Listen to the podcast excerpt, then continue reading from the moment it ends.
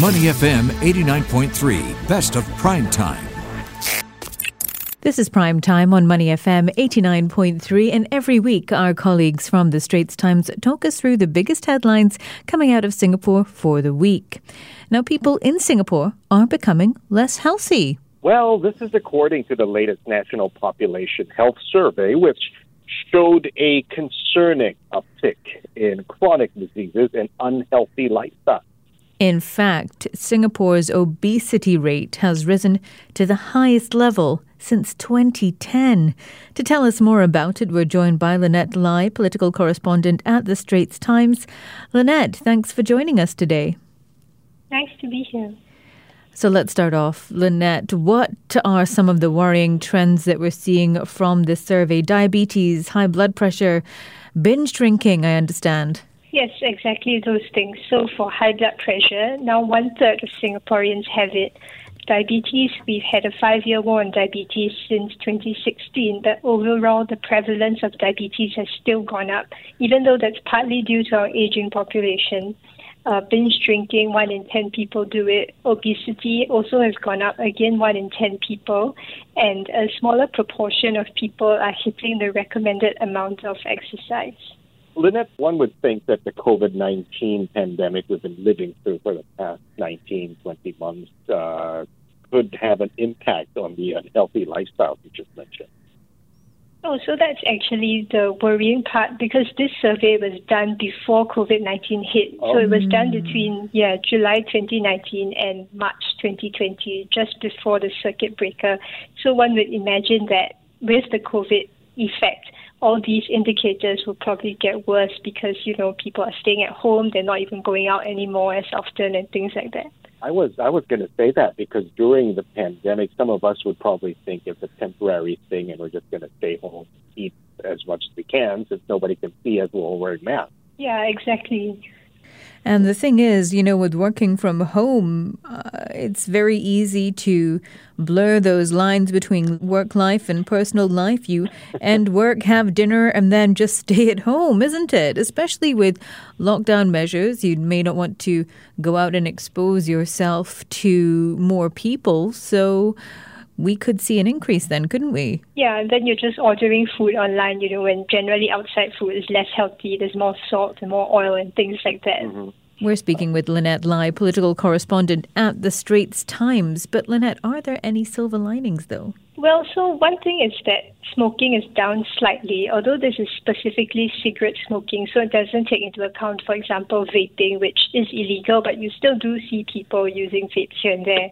Um, another good thing is that we've seen uh, more Singaporeans engaging in leisure time exercise on a regular basis. So this is as opposed to the physical activity you do through commuting, for example, to your work. So it shows that people are making it a point to exercise rather than sort of incidentally exercising as they walk to the MRT station and things like that actually, that's a good point you mentioned, Lynette, because at the height of the uh, the lockdown, the circuit breaker, you do see people putting an effort, running, or at least uh, you know going out there and having some physical activities. You don't see them as much anymore now, though.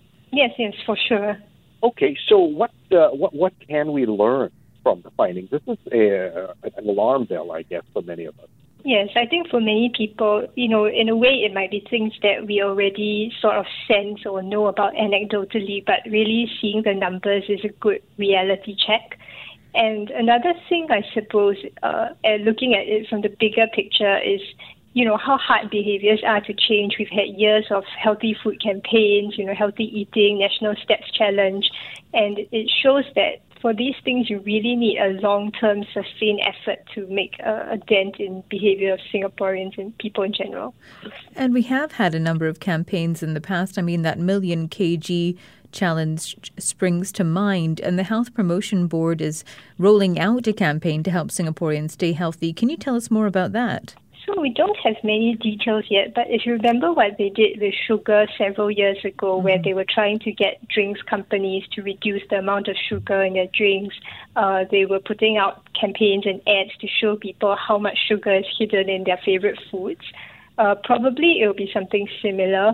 I would imagine uh, one thing they said they're going to do is to get companies to reformulate their sauces and their seasonings to use less salt, and that uh, hopefully will help tackle the high blood pressure problem. Well, hopefully that can work, but mm. if it affects the taste, it might not. I mean, that much I can say about less sugar drinks. When I see a less sugar symbol, I would automatically think that it might not be as good anymore, but then I'll stay away from it instead. What can other uh, private companies do, though, to help in this aspect?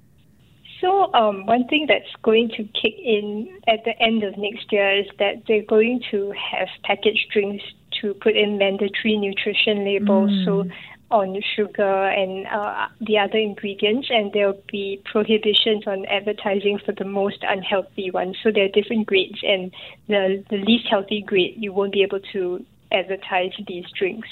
Uh, actually, this was supposed to be done at the end of this year, but because of COVID and all the disruption, they decided to give companies a bit more time and uh, next they'll be implementing the same system on freshly prepared drinks. So, for example, your soya bean at hawker centers. Okay. Well, Lynette, thanks so much for sharing those updates with us as we come to the end of the year. And perhaps many of us are looking to make New Year's resolutions. That could be one of them it's, it's very timely. It's also a reminder that we shouldn't indulge too much uh, during the holiday season.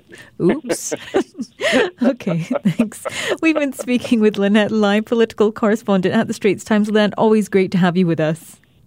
Thank you. To listen to more great interviews, download our podcasts at moneyfm893.sg or download our audio app. That's A W E D I O.